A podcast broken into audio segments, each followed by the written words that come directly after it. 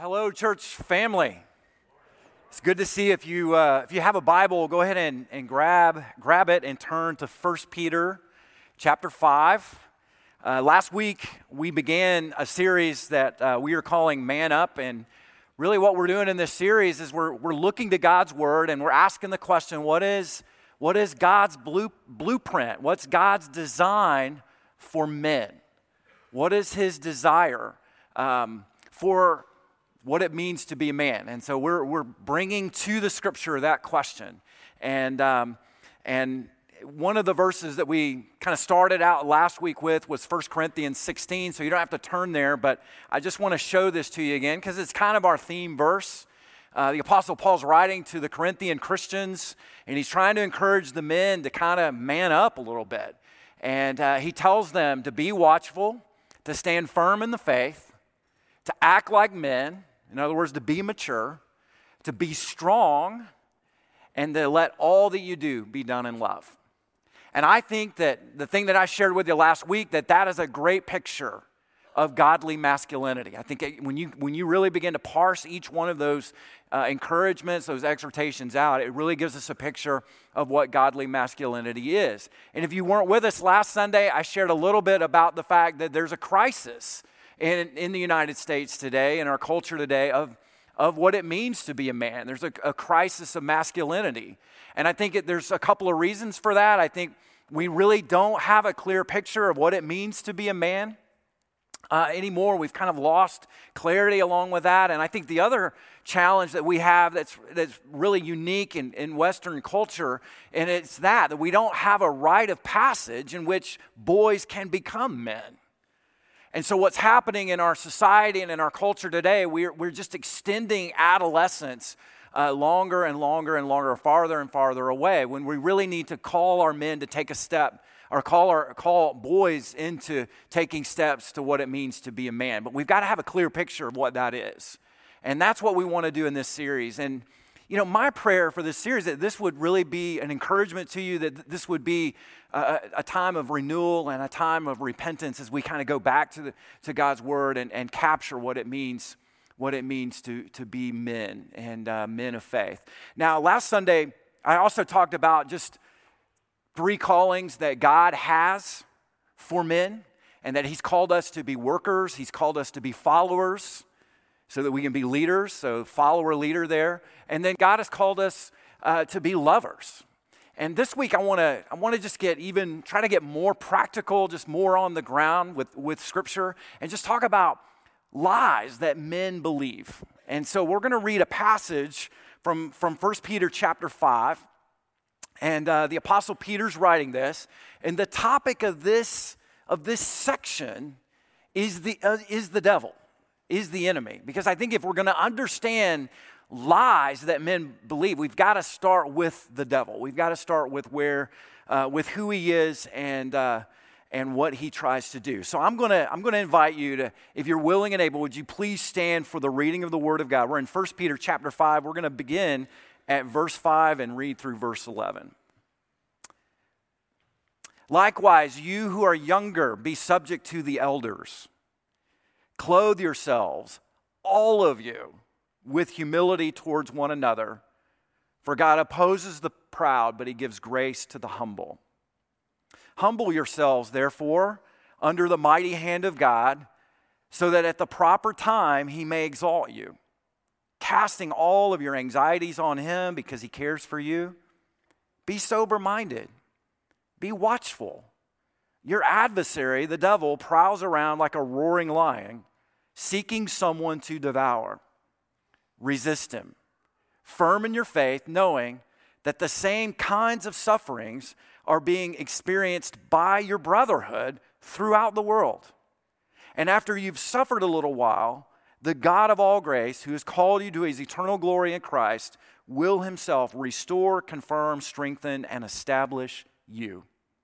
To him be the dominion forever and ever. Amen. The grass withers and the flowers fade, but not the word of God. It stands forever. You may be seated. So, obviously, this passage, Peter takes a, a, little bit of time to, to talk about the devil. And let me just let me just make a a couple of observations before we before we kind of jump into today's message. I, I think that you know when you're approaching a, a, passage of scripture like this, you just always want to ask the question, what, what, what's this about? What's the point of this? And I think the point of this passage in particular is this you and I have a determined enemy. You and I have an enemy. And he's and his, you know, he's called several things the devil, Satan, you know, they're all different kinds of names. But the point of it is, you and I have a determined enemy. And what he wants to do, he's determined to distract us, he's determined to disrupt us, he's determined to divide us, he's determined to devour us, and he's determined to destroy us. I mean, he doesn't he doesn't want us to just get off track. He wants to absolutely destroy us. That is the nature and the character of the enemy of your soul and my soul. That's who he is. And so I think the caricature that we have when we start talking about the devil, and I just say the word devil, and then we have this image in our mind of this little guy in a red suit with a pointy tail and a pitchfork and horns on his head. And, and we just don't take him very seriously. And so, what that is, is a character that Hollywood has painted of him. And many times we're formed more by Hollywood than we are by Scripture. And, and so it's Hollywood's, Hollywood's way of saying that this is who the devil is, and it's really naive and dumb for us to believe in him. That if you're really sophisticated and you're really modern and you're educated today, that's just really dumb to believe in the devil. Now, what's fascinating is Scripture doesn't present him as a little red person with a, a suit on and horns and a pitchfork. That's not how the Scripture presents him. And what I would submit to you today is that the way that Scripture presents the enemy is absolutely terrifying when you start thinking about it. Because think of all the ways the devil is presented in Scripture. He's called, Jesus called him a strong man. Paul calls him a, a roaring lion seeking someone to devour. I mean, just consider that for a minute. In Revelation, you have this picture of, of the devil as the great red dragon. Uh, Paul calls him the ruler of the, of the, you know, the ruler of the kingdom of the air. He has power, church. He really does. And he is hell bent on my destruction and yours. In fact, one commentator said he would, he would, the devil would pick up the mountains and throw them at us if God would let him. He is pure evil. And so, what we see from Scripture basically is he is a supernatural, personal agent of evil bent on your destruction and mine. He really is. And that's, that's the picture that we have. And I think if we're going to talk about the lies that men believe, we've got to start right there. We've got to start with the reality of what he does and who he is. Peter describes him as a roaring lion. Paul talks about the enemy. Jesus talked about the devil as well. Jesus called the devil the father of lies. So, what we see is what his native tongue is lying, accusing, condemning, deceiving, stealing. That's the business of the enemy. And he does it he does it through twisting the word of God and causing us to question the goodness of God. So what I want to do this morning is I want to just share with you. I want to I want to take just a few minutes and just share with you four lies that men are tempted to believe today. Four very simple lies that men are tempted to believe. We're going to just we're going to base it right out of this passage and and we're going to see that there's grace you know for us as we as we deal with this. Now, let me let me just say before we before we kind of jump into this, let me just say this. Um, yeah, you know, as a pastor, when I'm when I'm preparing messages, you know, I'm praying, God, would you work? Would you work through me? Would you would you speak through me and work in the congregation? And that's my prayer. That, that's, that's what I'm praying as I'm preparing and as I'm working really hard to, to get ready for each Sunday. Uh, but, but I just want you to know that God's not just working on you, He's working on me. He really is. And I'm, I'm writing out, I'm working on this message all week long, and God is convicting me. This is a message about lies that men believe, and God is convicting me about the lies I'm believing this week. Isn't that interesting? And I would love to be able to sit over and say, man, I've got this master. I have got this one in the bank. I've got this one covered. I don't. And uh, I just, I'm, I am in the trenches with you and, and God is working in me. And you know what? You need me, but I think I need you more. That's just the truth. So I just wanted to share that with you to kind of let you know uh, what kind of week it's been like that for me. So uh, anyway, so let's look at let's look at this first lie. Lie number one. This is how I worded it. It's all about me. It's all about me. This is the first lie that men typically believe. It's all about me. I think what the enemy tries to do is he tries to convince us that it's all about me, right? That it's about what I want, when I want it, and how I feel when I get it. I, I think the enemy tries to convince us that we are the central character in our story. I think he, he tries to convince us of that that it's really not about him, it's about us. He, God is just a supporting cast member in our story. And he convinces us of that. And he, and he you know, makes a great case for that. And so I start believing it's about my plans and what I think is right and what I think is best, and it's about my feelings. And, and that's just one of the lies of the enemy. I remember years ago, I remember when we were just getting the church started, and church, I, I, don't know if there's anything harder than planting a church, I really don't. And so in the early days, we were really struggling, and there were just Monday, it was just hard to get up and start again because things weren't going well. We are just having different problems and, and, and, that kind of, and that kind of thing. And I remember my father in law, Woody Church, I was talking to him about it. I was kind of just, you know, sharing with him, just kind of venting on him a little bit and uh, about how things were going, and things weren't, you know, going like I, I thought they should go. And, um, and I remember him saying to me, he said, Scott, God's not going to do it your way. He's going to do it his way. And I mean, boom, right there. He brought such clarity. I didn't even realize I, as a pastor, I was trying to make myself the central character in the story. I really was. And he and God just gave him a word to bring me back to a much a much uh, a more humble place, if you will. And I just think it speaks to how easy it is for us to fall into this trap of thinking it's all about us and it's all about me. And so, what is that? It's pride. That's what it is. It's pride. And pride happens when we think only of ourselves and we think too highly of ourselves. And I think that's what I think that's what my father-in-law was was really speaking to me that I had gotten into that proud place of thinking life's about me. Now you, you know what pride is, right? Pride's when you walk, at, walk into Walmart late at night. That's pride right there. Oh, you guys know what I'm talking about, right? Uh, yeah, we, what do we do? We start thinking we're better than everybody else. You ever done that? See, the, the, the thing about pride, and I know this all too well personally, is when, when we're walking in pride, when we're walking in this attitude that it's all about me, we instantly start comparing ourselves with everybody else. And then that leads to feelings of superiority, and then it leads to feelings of in- inferiority. And both extremes are deadly and dark. They're pride.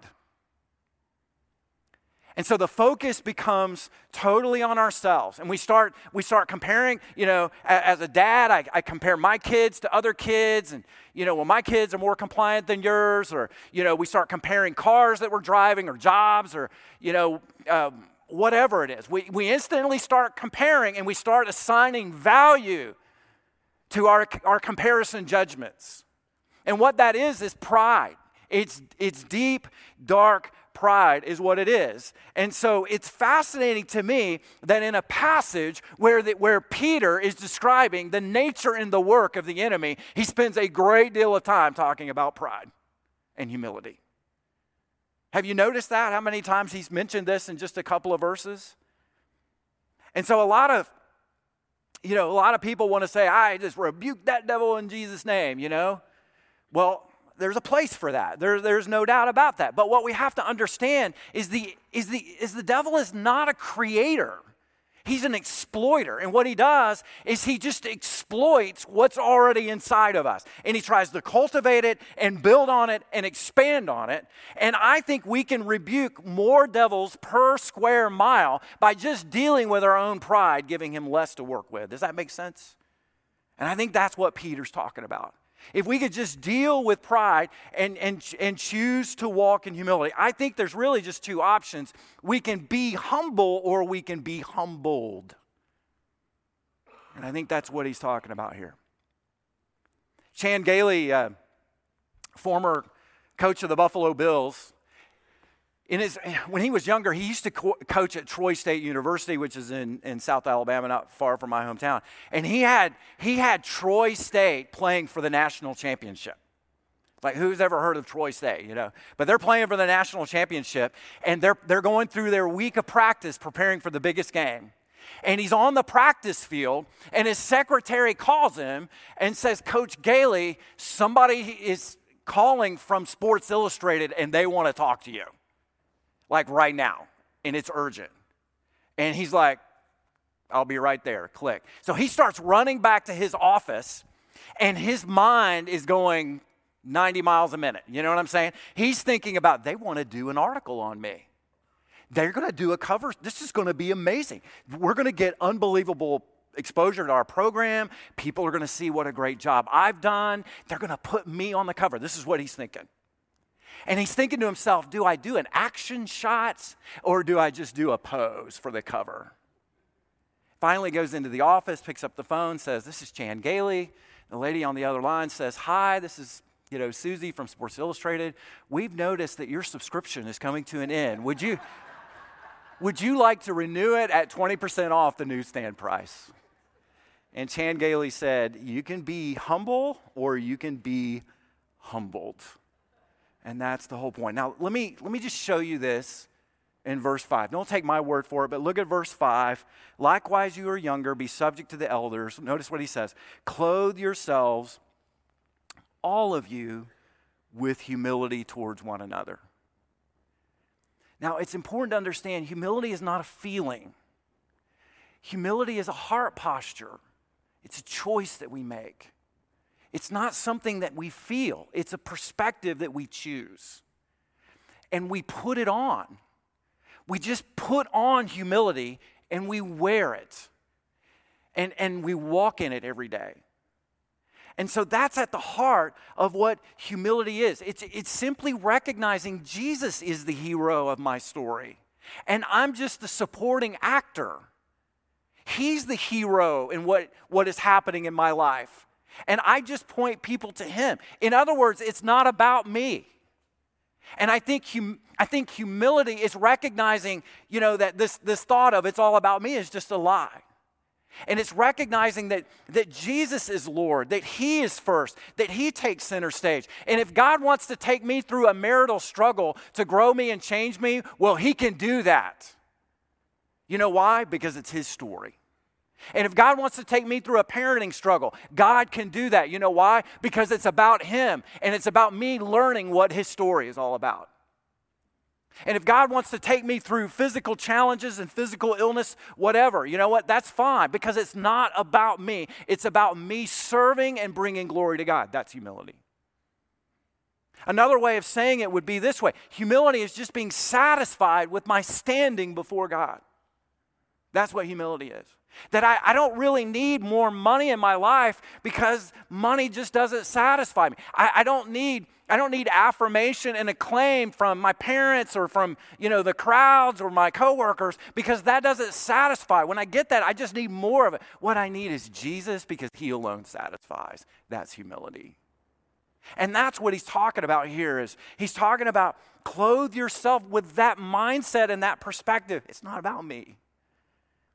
And men, I think a lot of times we, we, we, we manage our family, we, we relate to our you know, our spouse in such a way that we've got to control everything, we've got to be right, everything's got to be done our way because we think it's, it's about us.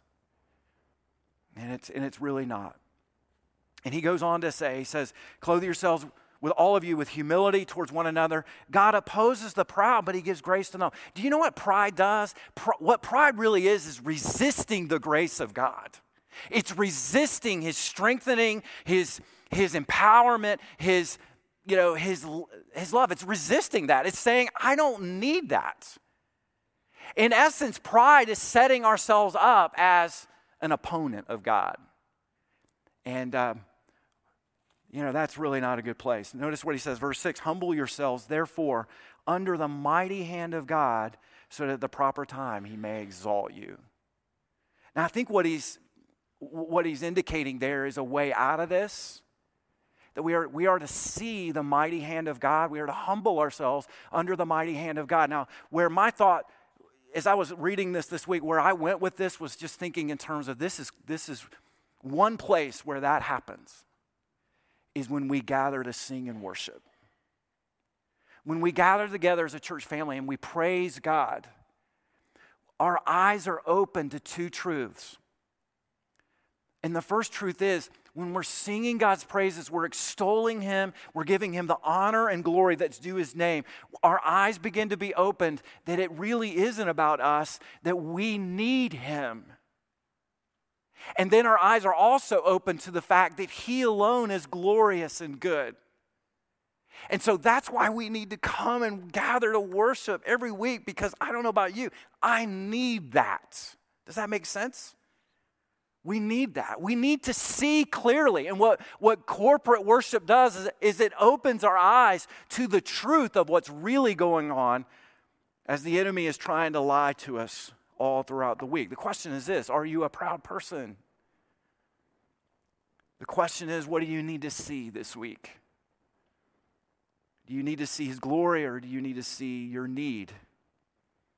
Are you satisfied with your standing as a child, as a, as a son of God, as a daughter of God? Are you satisfied in that? Or are you pursuing it in other places? So that's the first lie. It's all about me. Here's the second lie I am my work. I am my work. This is, a, this is very common, I think, among men that we, we know that God has called us as men to work. And I, I talked a little bit about, about this last week. You know, that, uh, that work is taking the raw materials that God has provided for us, whatever those raw materials are, and as, as men and, and women are called to be workers as well. We, we take those raw materials and we fashion them in such a way that other people b- are blessed by them and that other people flourish because of them. Does that make sense? So, an engineer is going to take concrete and steel, he's going to fashion them together, he's going to make a highway, he's going to make a bridge, he's going to make a building, and we get, we get to flourish because of that. And praise be to God for engineers. So, so that's work. But here's, here's the problem. The problem starts, I think, with men when we start basing and sourcing our identity in our work. Then it becomes a problem. In, in other words, our identity becomes, becomes anchored to our activity. And our activity defines our significance and our value and our worth as people as men. And that becomes a huge issue. Because when we start seeing our significance and our value anchored in our work, what happens when our work's not going really well? Because, you know, we don't have total control over that. I think you might have noticed that. What happens when you don't have your job anymore? If your value and significance as a person is sourced in your job, what happens when, when you're no longer working. Men, your life is going to outlast your work. What then? And what happens for some men is that worry and anxiety begins to rule the day because they source their identity in their job. They begin to worry, and that becomes, that becomes the dominating feeling in their life and it controls them. I was reading about Dustin Hoffman. This interview was from 2015. Dustin Hoffman, you guys know who Dustin Hoffman is. I mean, he's, he's won countless Oscars, he's done great movies, blockbuster films, and he was talking about his biggest fear. And he said his biggest fear is the future and being considered a failure because someone wouldn't hire him to do a movie. And he said, You're only as good as your last work. And so his biggest fear is, is not being considered worthy to be hired to do another movie. I think that speaks to the heart of where a lot of men are. Men, our identity is not sourced in our work, it's sourced in our relationship with God, in the grace of Jesus Christ. And I think a lot of men worry that, am I going to be able to provide for my family? Am I going to be able to make ends meet for my family? And behind that worry is this assumption that we're the source of all that's good in our life. And that's not true. It's just a lie that we fall into the trap of believing. God is the source of all that we are and all that we all that we have. Now, don't misunderstand me. I'm not saying we we shouldn't be concerned about our work and the welfare of our family. We should be, but there's a big difference between concern and worry, is, is there not? Concern is what gets you get you going in the morning. You know, get you up out of bed. I got to go to work. I want to provide and bless my family. I want to be a blessing to my community. That concern is really healthy. But worry is different. Worry, worry is the perspective that it's all on me and I got to get this done. And I'm the source. And I think the question is this Are you putting your faith in your circumstances or in your sovereign Savior? That's the question. And I think men, our, our work would become a joy if we're looking that our, that our main prayer is to do excellent work for the glory of God. That's when it becomes a joy. Now, what if, what if you struggle with worry and anxiety in your work? Well, Peter talks about this. Look at verses 6 and 7. He says this Humble yourselves, therefore, under the mighty hand of God, so that at the proper time he may exalt you all right? Casting all of your anxieties on Him. Why? Because He cares for you. So, what he's talking about there is when we are tempted to move from concern to worry, when we start, you know, moving in that direction, we need to take a step. And that step is we need to cast our cares upon the Lord. Why? Because he cares for us. Now, when you think, when you hear that word cast, what comes to your mind? usually what comes to a man's mind is fishing. So we take a, so just pretend I've got a fishing rod, and then I've got bait, and I've got hook, and I've got a little bobber on there, and then I'm going to cast. And when I'm casting, what I do, I hold on, right? I'm holding on. And then after a few minutes, what I do, I reel it back in and take it over. And that's worry. We're worrying about something. We're worrying about our business. We're worrying about our job. We're worrying about something. And what do we do? We cast it on the Lord, but we're holding on. And then what do we do? We reel it back in as if it's, okay, I'm going to take this back. That's not the picture Peter is talking about here. You know what the picture that Peter's talking about is? Hurl that thing and let her go because it belongs to God. Does that make sense? Cast your cares on the Lord because he cares for you. You cast, you let go because what matters to you matters to God. If it bothers you, it bothers God, so put it back on Him. And so that's how you defeat that lie that I am my work. Lie number three I deserve a comfortable life. That's lie number three that I think men believe. I deserve to, be a comfortable life. I've seen this in my own, in my own walk with God for sure. So the thought is this we live in a culture that tells us it's all about life, liberty, and the purchase of happiness. That's the culture, okay? And it's, and, it, and it's just easy to drift into thinking, okay, I, I get to choose what I want to do. I'm free to do that. And it's all about getting stuff and experiences so that I can be happy. And usually it comes also from the fact that as men, we've been really good providers. And then, and then that leads to entitlement. I think, well, you know, I've done such a good job. I work really hard. And so I give so much time to my work. My free time is mine, and I deserve to be comfortable and to have a life of ease. And we forget that God has not only called us to be providers, He's called us to be protectors. And sometimes being a protector means you're going to be uncomfortable. All right? I remember my first year of marriage with Luann. We were, I, we, I was pastoring two small country churches in, in South Alabama. We lived in the sticks. We lived, we didn't live in the boonies, we lived in the Goonies. That's where we lived. We live beyond the boonies. That's where we did. Okay, so we're out in the middle of nowhere. I mean, there's not help within 20 minutes of us. You know what I mean? Like, we're just going to die if something bad happens. So, um, so I remember we were asleep. It's three o'clock in the morning. And we hear this guy, we hear somebody banging very loud, like they're going to break down the door, our front door and we hear this these cuss words these yelling uh, obscenities all of this stuff. And luann and i were just like we were wide-eyed. My heart was beating 90, 90 to nothing there. And I'm, I'm sweating like crazy. And we're just we're just kind of frozen like what in the world is going on? I mean this guy sounds drunk. He sounds angry. He sounds like he's going to do some damage. So so i'm like there. Luann's next to me. And i go and i go honey there's a pistol in the nightstand right next to you. Grab it and go to the front door and see who this is.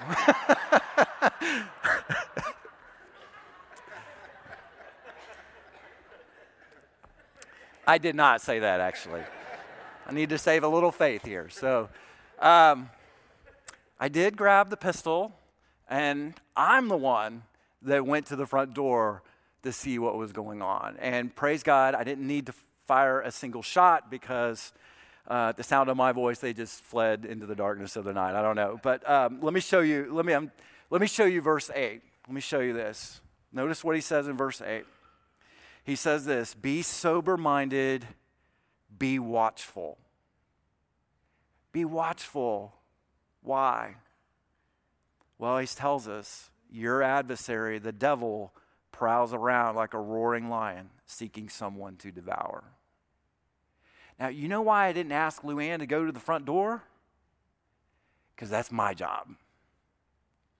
It's not just my job physically, it's my job spiritually. It's my job emotionally.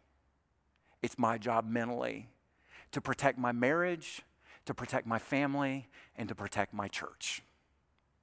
That's on me. God has called us to be providers, men, and He's called us to be protectors. That is the truth. And so, uh, what that means practically, the image, the image that we see in the Old Testament is this whole concept of being watchful. You see the concept in the Old Testament of watchmen on the wall. So you know that in antiquity, they when they built a city, they built huge walls around that city.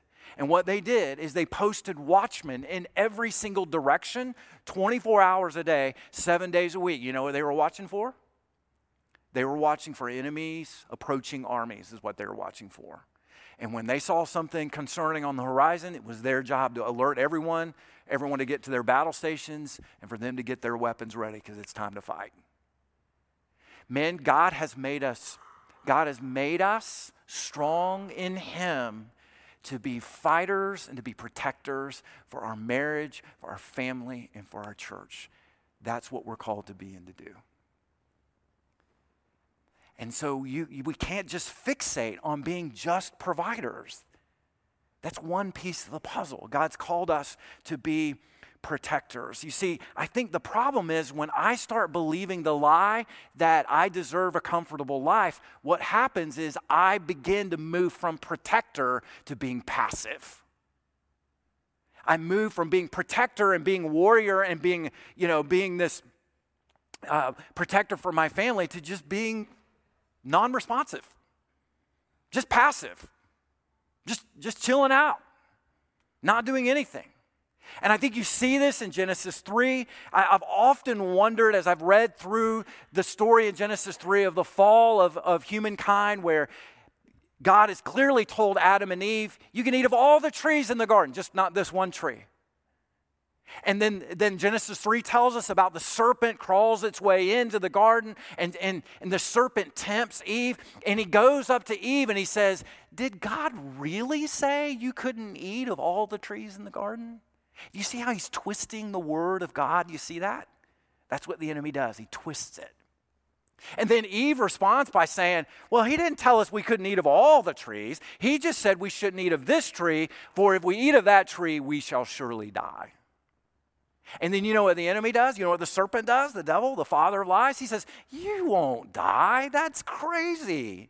You'll know good from evil and you'll be just like God. Wouldn't you like to be God? So, what you see is you see the enemy twisting and lying to the daughter of God. And my question is where in the world is Adam when all this is going down?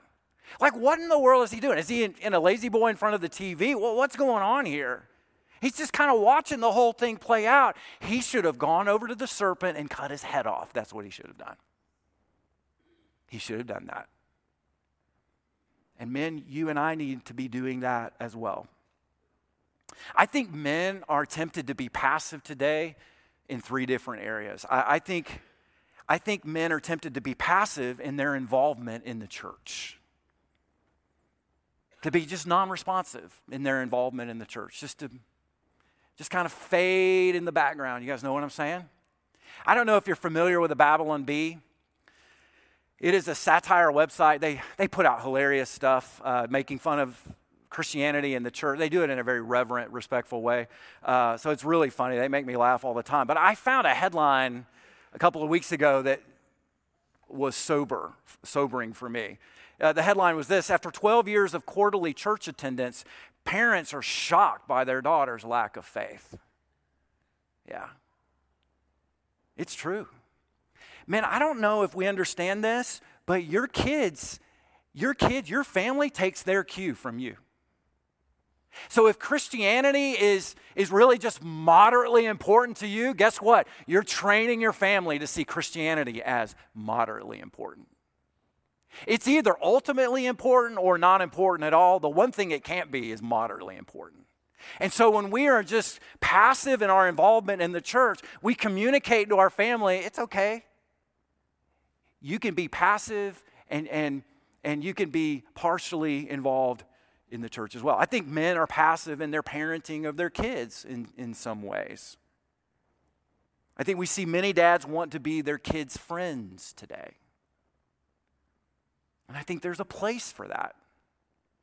But I think, I think our kids, our boys and girls, they need to understand what godly masculinity is, and they need someone to show them what it is so that the boys can step into it and the girls can understand the difference between a godly masculinity and an ungodly masculinity. Does that make sense? They need to see that in front of their eyes.